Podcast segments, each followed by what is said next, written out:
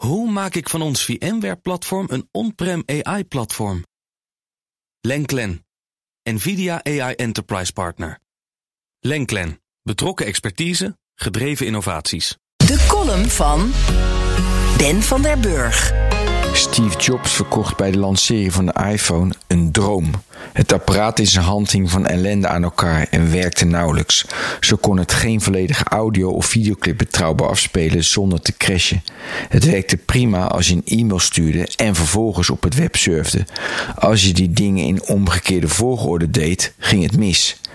Na zes maanden startte de verkoop. De grootste problemen waren toen opgelost. Wie maalt er nu nog om Jobs opportunisme?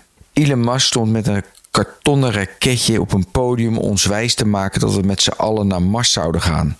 Ik heb hem ook horen zeggen dat mijn auto een bereik heeft van 500 kilometer. En zo zijn er talloze voorbeelden van mensen die iets beloven wat ze uiteindelijk wel of niet waarmaken. Ik volgde de afgelopen jaren de zaak van Elizabeth Holmes en haar bloedonderzoekbedrijf Theranos nauwelijks.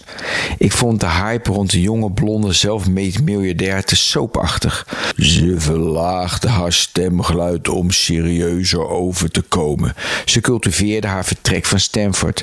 Ze droeg dezelfde kooltrui als Steve Jobs. Ze dineerde met de grote de aarde, Bill Clinton, Henry Kissinger en zelfs Madeleine Albright. Ze haalde ruim 600 miljoen dollar bij investeerders op. Allemaal prachtig. Maar ik wilde dat apparaat zien werken. Waarbij je met één druppel bloed een volledige analyse kon doen.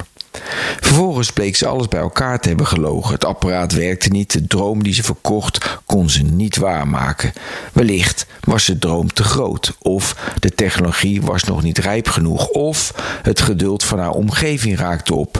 Ze begon de waarheid te verdraaien, het bleek allemaal een grote leugen te zijn geweest. Afgelopen week herpakte ik me. Ze staat voor de rechter wegens fraude en misleiding van investeerders en patiënten. En ik luisterde de podcast The Dropout een aanrader.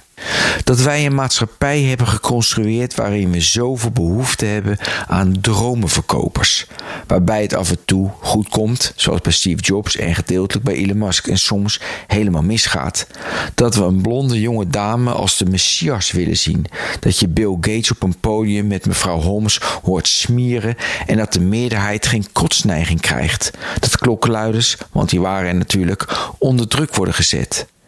Mevrouw Holmes mag niet jokken, maar in een omgeving waar realisme boven optimisme zou gaan, had ze niet eens de kans gekregen om de boel in de maling te nemen.